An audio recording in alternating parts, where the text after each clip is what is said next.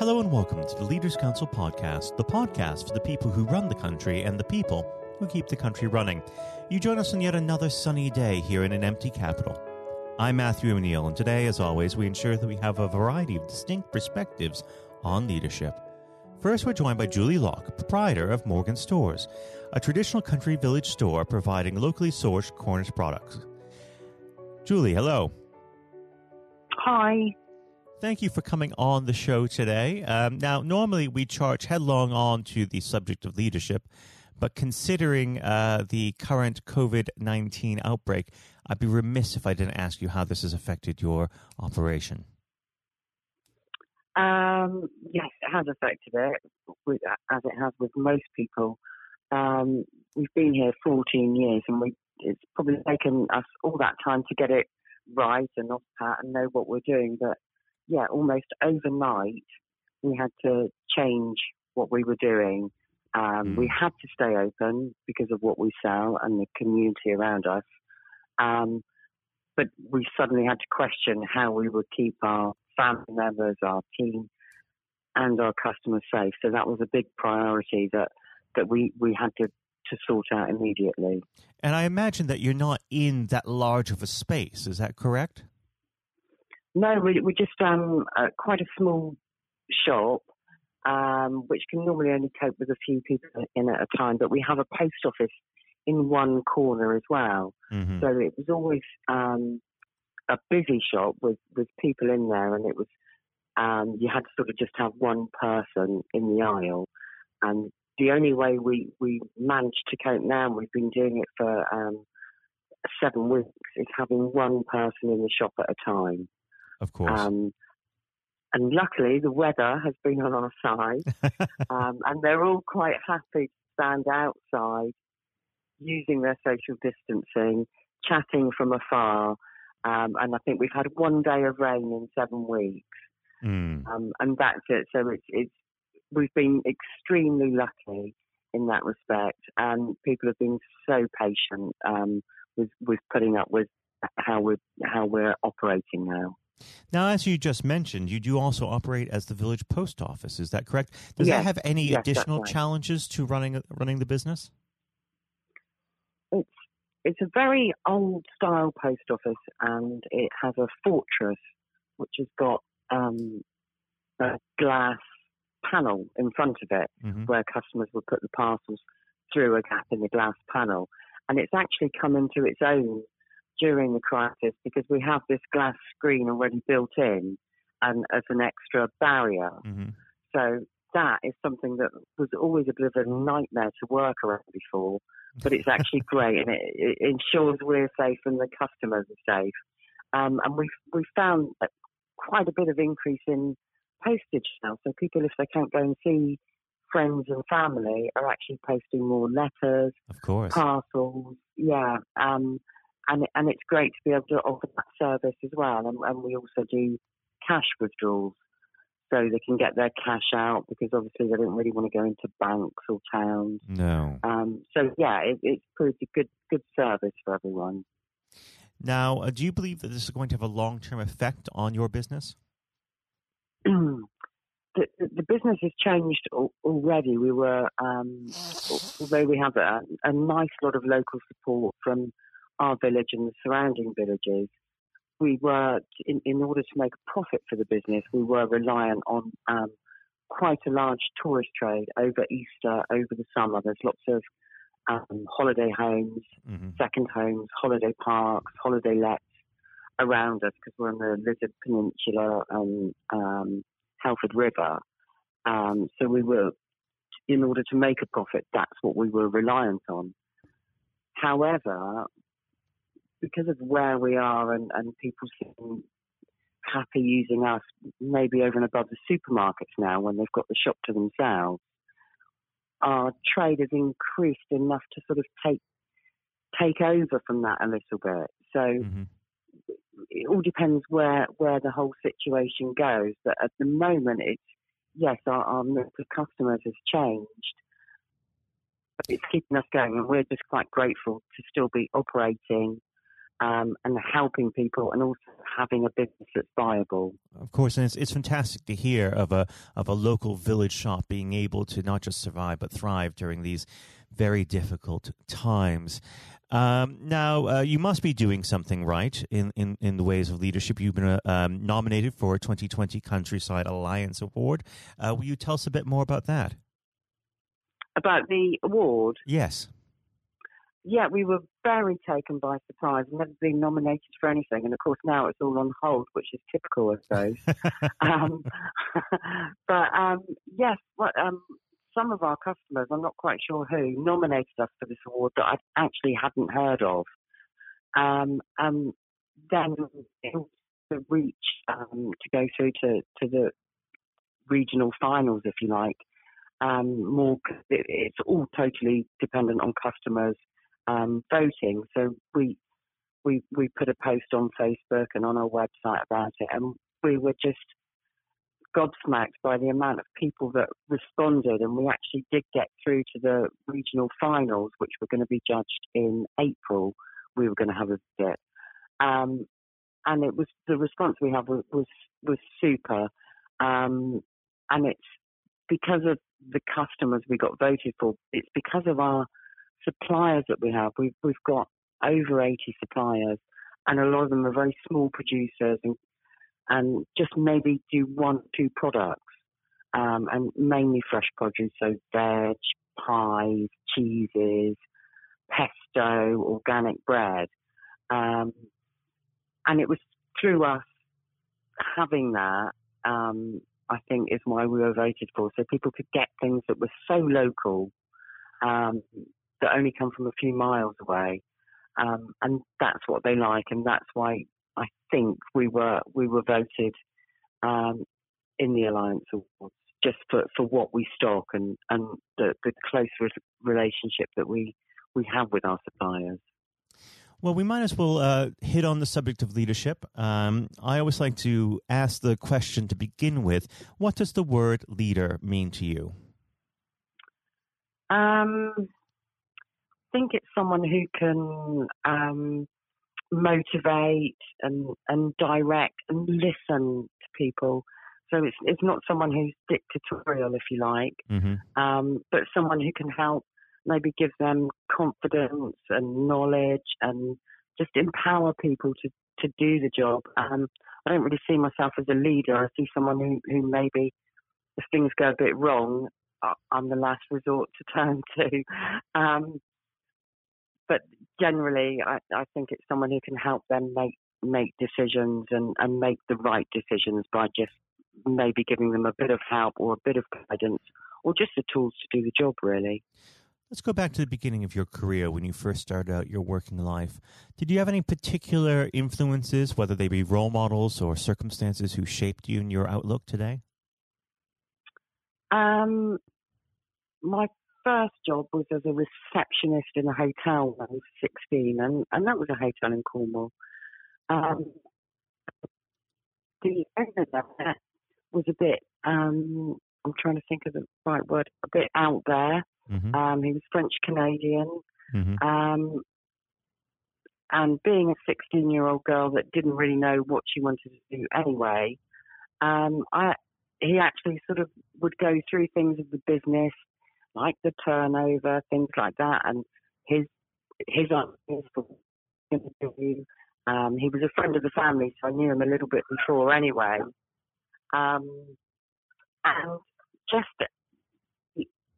I think that sparked an interest, thinking, oh, it isn't just about checking people in, checking people out. There's all this you've got to look at. Um, and also, it's superb food there. And if I was on a shift, I could pick off the menu what I wanted to eat. um, but it made me be able to sell this to the customers. Um, so I'm a great believer in that. If we get new products in here, that's obviously rubbed off on me. Then I'll, I'll open them, and staff can try them, and then they can recommend them. And and it's it's. I think it's something very important. You've got to if you're going to be able to to sell it and promote it, they need need to know what it's about. Well, unfortunately, our time together has drawn to its close. But, Julie, before I let you go, what does the next 12 months have in store for Mawgan Store? I think we've just got to all wait and see. Um, I'm, you know, we're so lucky here with with um, you know, I've got got my husband and my son home at the moment as well because his job's on hold, um, mm. helping, and I've got a great team of staff, great supply, suppliers, and we just work with each other and we'll, we'll go whichever way we need to go and adapt as we have done. Well, Julie, thank you very much for coming on the program, and we'll have to have you back on the show when things get back to some semblance of normalcy. Uh, Julie, that would be you. lovely. Thank you. That was Julie Lock, proprietor of Mawgan Stores. And now, if you haven't heard it before, is my exclusive interview with our chairman, Lord Blunkett. Lord Blunkett, welcome. Thank you very much. It's very good to be with you. Um, well, of course, uh, nothing is being said uh, at the moment other than COVID 19, uh, which uh, we must touch on. Um, what would your message be to small businesses who are trying to keep going? Well, I think the last ones standing will be the ones that thrive when we get back to some sort of normality. So it's have confidence and courage. Obviously, take advantage as far as you can of the government help. I think that Rishi Sunak, the Chancellor, has gone about as far as you could have expected. Mm-hmm. In the circumstances, there are obviously small businesses that fall between the cracks. Those who uh, don't have um, defined premises can't benefit from the business rate waiver uh, have not really been able to demonstrate that they can uh, adhere to the PAYE for furloughing staff, and of course whether they can receive the the grant, 10,000 or 25,000. All, all, of those who can uh, are obviously able at least to benefit from that for the time being and look to the future. But I think the second thing to say, and they don't need me to tell them this as a politician who who did once do a business studies qualification, which is that it will be a different world, and being able mm. to hmm. think about how that world will look in a year's time, and be creative about it, and learn from not just what's happening to you at this moment in time, but to others around you and the sector that you're working in, that will be really important.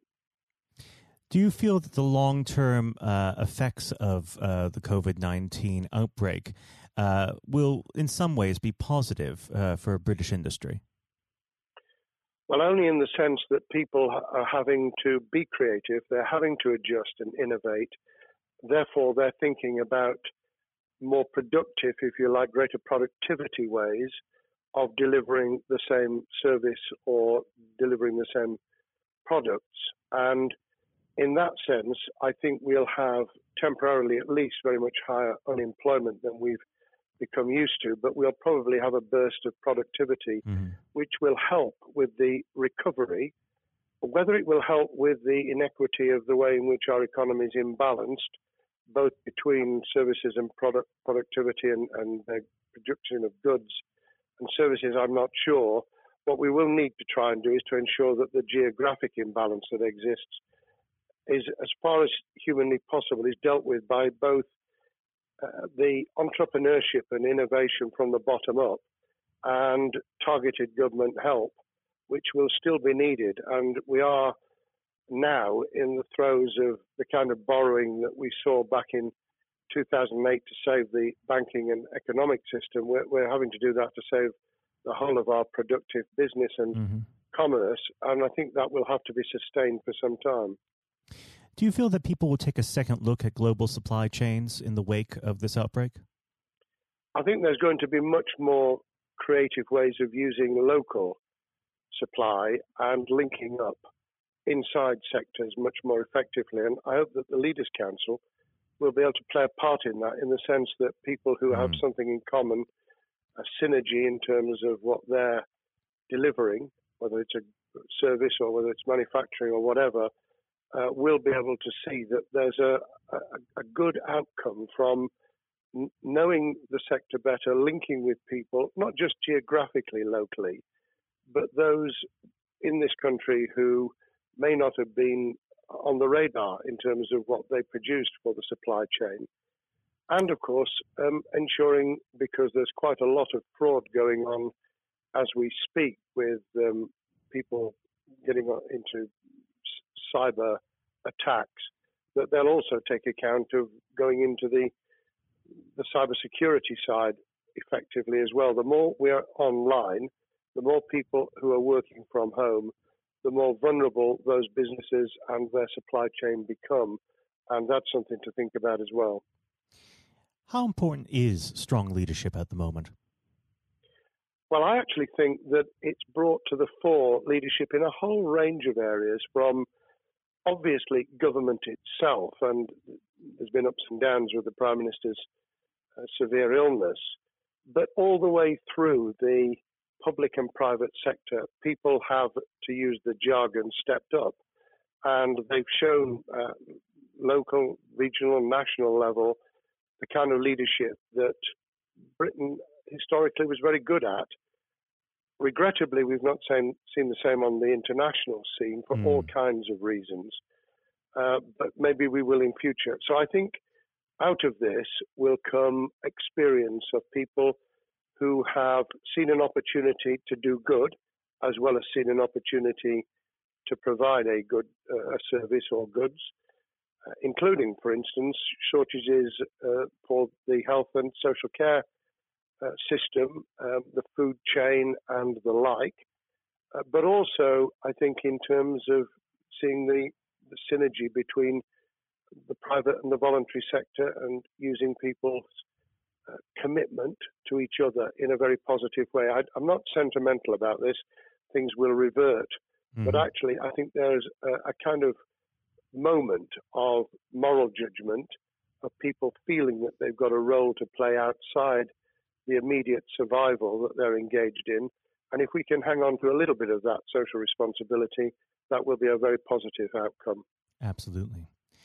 Now, what's your broad view of how the government is responding to this? Are you broadly supportive of their measures?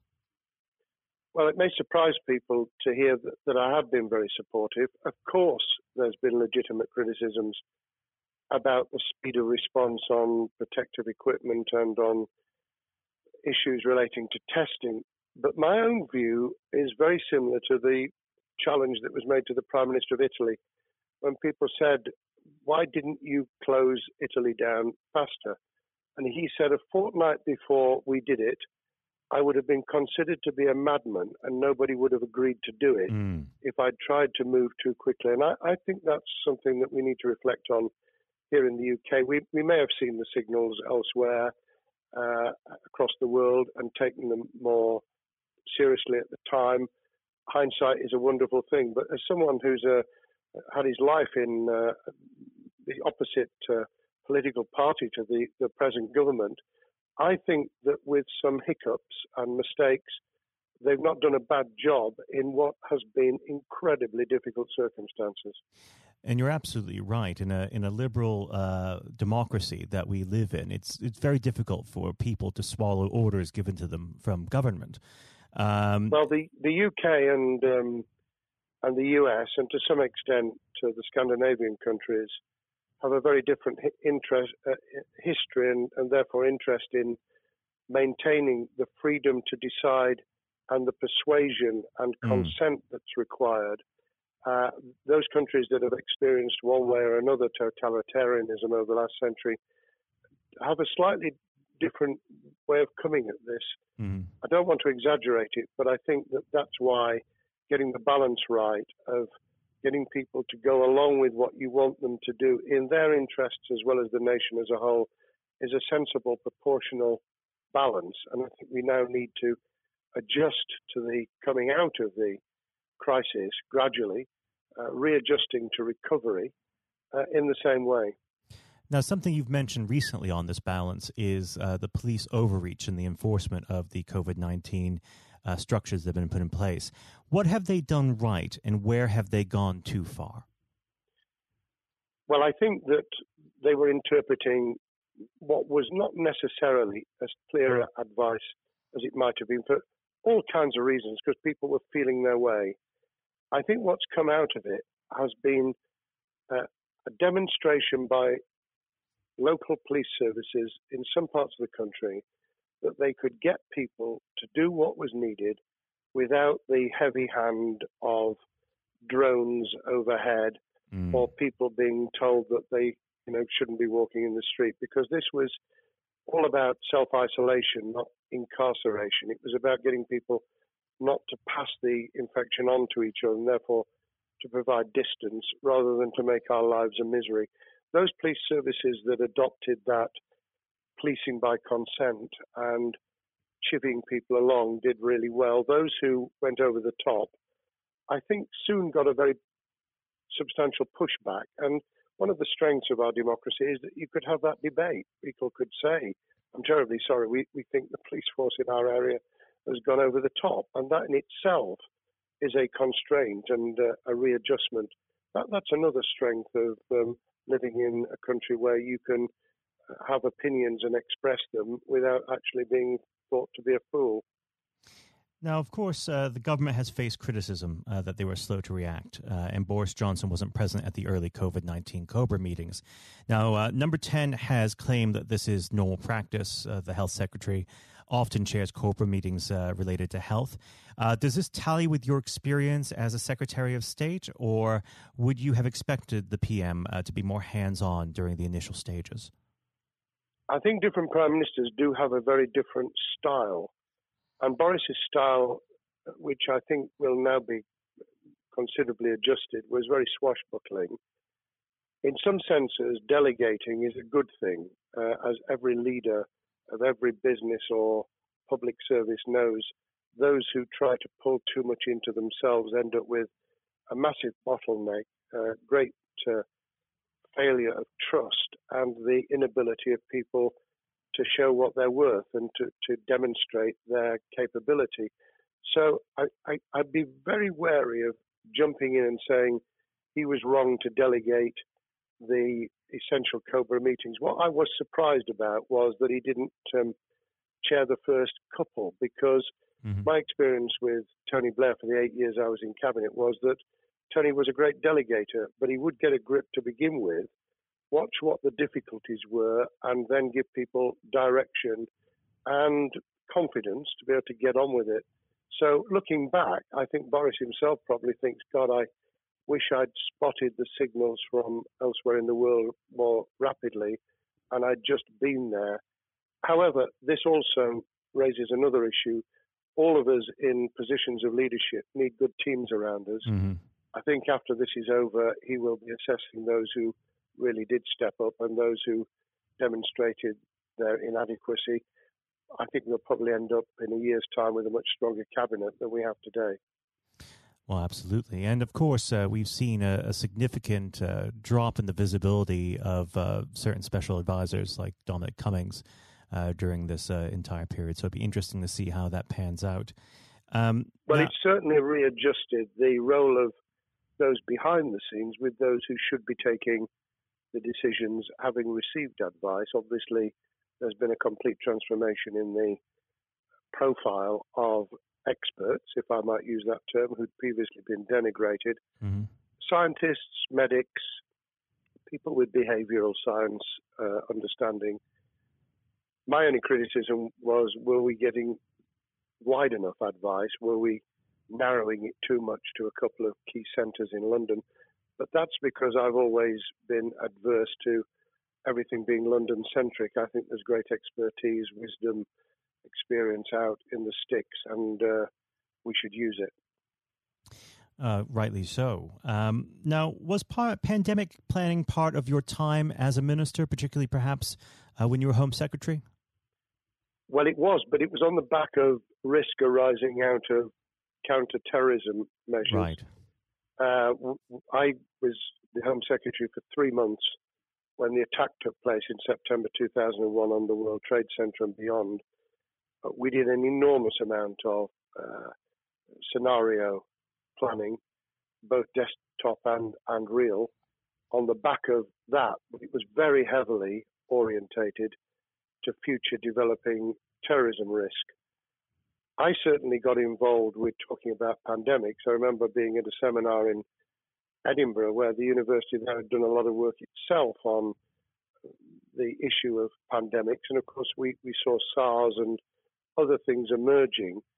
I, I think it would, people have criticized the government for not picking up the report from 2015, five years ago. I think that what happens is human nature kicks in, you deal with what you're immediately faced with. Mm. You you can you can sponsor reports, and this is true of business planning, of course, as well, and scenario planning for what business continuity will look like, recovery plans for business, what will happen if um, there's a cyber attack, what happens if there's an energy sh- uh, shutdown. Um, these kind of things you, you can look at, but you're immediately turning your eyes to what's in front of you. And had we picked up a bit more on the danger from Ebola and SARS and what have you in the past, then we might have said, what if something hits us in the developed nations that we don't have a vaccine for, Mhm. that we can't immediately whisk up uh, protective materials or equipment or, for that matter, medicines that help with recovery, all of which we now see are a danger. I think this will make an enormous difference to the planning for the for the years ahead. I hope it will be widened so that we don't just look at what's happened, but very rarely do you see something exactly repeat itself. Some of the circumstances will be, but others won't. So that's why I've put emphasis in what I talk about on looking at the other virus, the cyber attack uh, scenario, hmm which could be just as dangerous in a uh, a world of just-in-time provision. One of the miracles of uh, the modern developed world, except for the very poor, has been the distribution of food. A lot of it on computerized, uh, technologically advanced systems. If that were to come down, we'd be in real trouble. So I think we need to think those sort of scenarios as well. So have a full plan across uh, both sectors: uh, biological warfare, pandemics, and uh, cyber warfare. Yes, and to do so on different levels. I think again, thinking of thinking global but acting local, we Mhm. need a lot more to think about what would happen if something took shape that actually broke down those national and global chains and how we would cope. And without, uh, obviously, we've got enough fear and anxiety to last a lifetime without uh, creating even more anxiety. We can think about those things for the future in a more rational way, I think. Now, aside from the physical uh, threat of the virus, one of the things that people are vastly worried about is the effect on uh, the economy, not just national economy, but also the world economy. Um, now, it, it has been said by certain parties, um, and uh, I'd like to garner your uh, thoughts on this. Is there a danger of the effects of the lockdown being even worse than those of the virus? Were it be prolonged, I fear that that balance would tip the other way. It is about proportionality. It is about balance. It's the wisdom of Solomon, really, to, to get the moment right when you start to move and then to move quickly. There's no doubt whatsoever that we are stocking up, not just on the economic and employment front, which will be devastating enough, but on the health and social well-being front, enormous challenges, and they will need careful handling because there's a lot of people whose lives, for a variety of reasons, are at risk in the future on a scale that we've been dealing with over the, the um, immediate handling of the pandemic, concentrating really hard on those affected by COVID 19, those sadly who have died or been seriously incapacitated, that will roll over into the economic, the social, the mental health, and cultural well being of the nation. And that will need all of us to pull together as well. Absolutely. Now, do you believe the government's doing enough for business? I think that the speed of reaction once the scale of the pandemic was clear was very good. I've praised Rishi Sunak for his action. Uh, remember, a chancellor who only just come into office was planning to deliver the budget in the middle of March and has had three, at least three equivalent budgets since. I think he's handled it very well. Understandably worried now about what we're doing to our economy. The level of borrowing is sustainable because of low interest rates, but it reaches a point, of course, where it tips over so that you can't then do the kind of structural investment requirements that the government were laying out before and in the March budget. And mm-hmm. those will have their consequences as well as a planned payback over many years. I think we've learned something over the last few months. We, we needed to take immediate action. We don't want another round of austerity equivalent from 2010 through to 2019. I don't think the nation, on the back of what's happened and the challenges we have, could take that. And therefore, we need a different plan, economic plan, over a much longer period, just as we did from the Second World War all the way through to 2002, when the final American loans were paid off. Now, of course, uh, one thing that's on everyone's lips um, how much longer do you believe uh, that the lockdown can go on for? I believe that we need to be substantially back in action as an economy in June. This obviously is led in terms of places where people would meet in large numbers, having to uh, adjust to the fact that it will be longer for them. And sadly, that will involve business closures. It's why the Chancellor extended the furlough scheme to the end of June. Mm-hmm. But unless we, we get things moving in June, I think we'll run into the summer where all kinds of services and industries will have a chain reaction effect. And what happens with one will then have a major impact on another.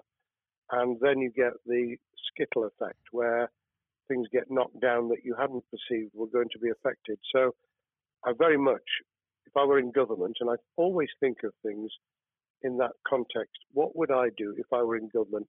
I would be on the side from the second week in May on the side of the Hawks in terms of saying we've got to start moving and we've got to do so with the collaboration and cooperation of the public who have got the message, who did behave, who responded magnificently. Let's try and get back, perhaps, you know, doing things differently for a time, but substantially getting back to business as usual. Unless we do that, then those areas that can't and wouldn't expect to be back in action immediately get pushed further into the middle of the year and the autumn, and then they become unsustainable.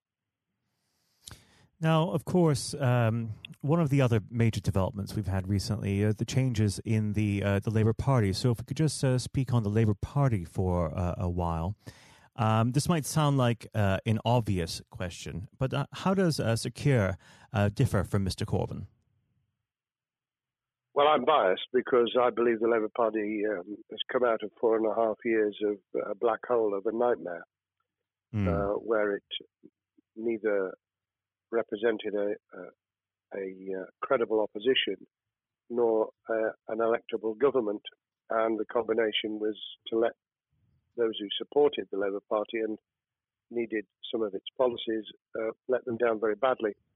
Sir Keir Starmer both is a highly intelligent uh, professional lawyer who, as Director of Public Prosecutions, led the service well, uh, had to take difficult decisions at a time of austerity, understands the world beyond Labour members, but has been able to do business with those who originally supported Jeremy Corbyn mm-hmm. and was able to command support from them. His creation of a balanced shadow ministerial team has been very encouraging. Um, I, I, supported Lisa Nandy, who he's made shadow foreign secretary, because I thought she understood the north of England and um, the uh, the disaffected uh, Labour former Labour voters. But I believe that Keir has taken on board those who have something really sensible to offer and I believe he will be both a, a, great leader of the opposition. More importantly, he will then present himself as a credible alternative prime minister. And all governments need an alternative government at their shoulder. Mm. Uh, it was true of us from '97, and it took the Conservatives some time to recover and to get to that position, but they did, and the Labour Party will, and that's crucial for our democracy. All of us need to understand and appreciate that a living, breathing, functioning democracy requires uh, a credible, confident, and uh, in many ways uh, supportable opposition, as well as a government that we clearly want to do well, because none of us want, as we didn't with the COVID crisis, none of us want the government to fail. We want to see our economy recover. We want our social well-being to t- be taken into account. We want to overcome deep-seated inequality and poverty, and we want to do it with enterprise and entrepreneurship and business playing their role. And that is about leadership nationally, locally, in the private and the public sector. People with ideas, with confidence, with the ability to pull teams around them. Above all, to have some idea of what it is they want to achieve and a very good idea as to how to achieve it. Now, of course, one of the biggest problems Sir Keir is facing will be tackling the party's anti Semitism problem. Uh, there has been a recent internal report that has been quite damning. Uh, what's your response uh, to that report, and what does Sir Keir need to do in response? Well, there are two reports. One, which is being produced by the Equality and Human Rights Commission, uh, which he will, and has already indicated, will implement in full. The second was a leaked report put together by the supporters of Jeremy Corbyn, 800 pages of private uh, interchanges on social media, which he has, uh, Keir Starmer, set up an investigation to identify uh, who did it, who leaked it, what the content was, does it have any salience and lessons for us, and where necessary, action will be taken. So I hope that uh, as he moved very quickly to reassure the Jewish community, so he will be able to take the necessary steps to back up that reassurance with the kind of actions that says that this was a blight on a historic great political party that all, all of us were ashamed of. We've been able to put that behind us and to move on to facing the future with confidence. What's the one king, uh, key thing that Sir Keir needs to do to restore Labour as an election winning party? I think Sir Keir Starmer's major challenge is to convince sceptical voters that Labour has not only reverted to a party that they can support because they can see it acting, developing, presenting as a credible alternative government, mm-hmm.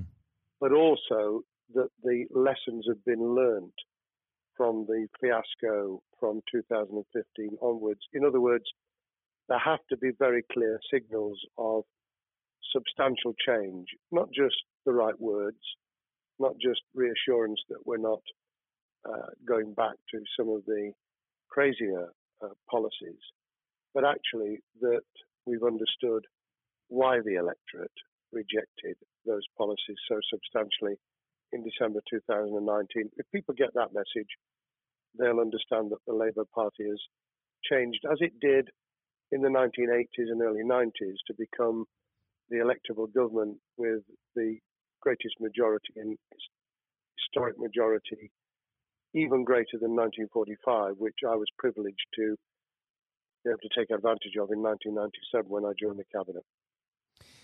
Now, I know what your answer is going to be to this question, but uh, indulge me. Um, do you think Sir Keir has what it takes to be PM? Yes, I do. I think he has the background, he has the experience, he has the professionalism, he has the forensic uh, mindset, and he has the confidence to have put a team around him which will ensure that it will work. And those elements are true of all leaders ideas, ability to build a team, to have confidence in that team, uh, and to be able to demonstrate leadership in practice, sometimes at the most difficult times. And, you know, the Leaders' Council, those sharing their thoughts with uh, uh, the kind of thing that we're doing now uh, with uh, a podcast, but also joining us in linking up in that network of people who can support and help each other and learn from mm-hmm. each other. That is what needs to be done in politics as it needs to be done in business. Thank well, you very much indeed, Matthew. Well, really thank you for coming on the uh, the program. It's been a, an absolute pleasure, and I look forward to speaking with you again. Thank you very much, and good luck to all those listening in what has been a nightmare scenario. Good luck for the future. Have courage, have confidence, and yes, listen to those who know more about business than I ever will. Thank you, Lord Blunkett. Thank you. This has been the Leaders Council podcast. Thank you for celebrating excellence in leadership with us. I have been your host, Matthew O'Neill. Until next time, goodbye.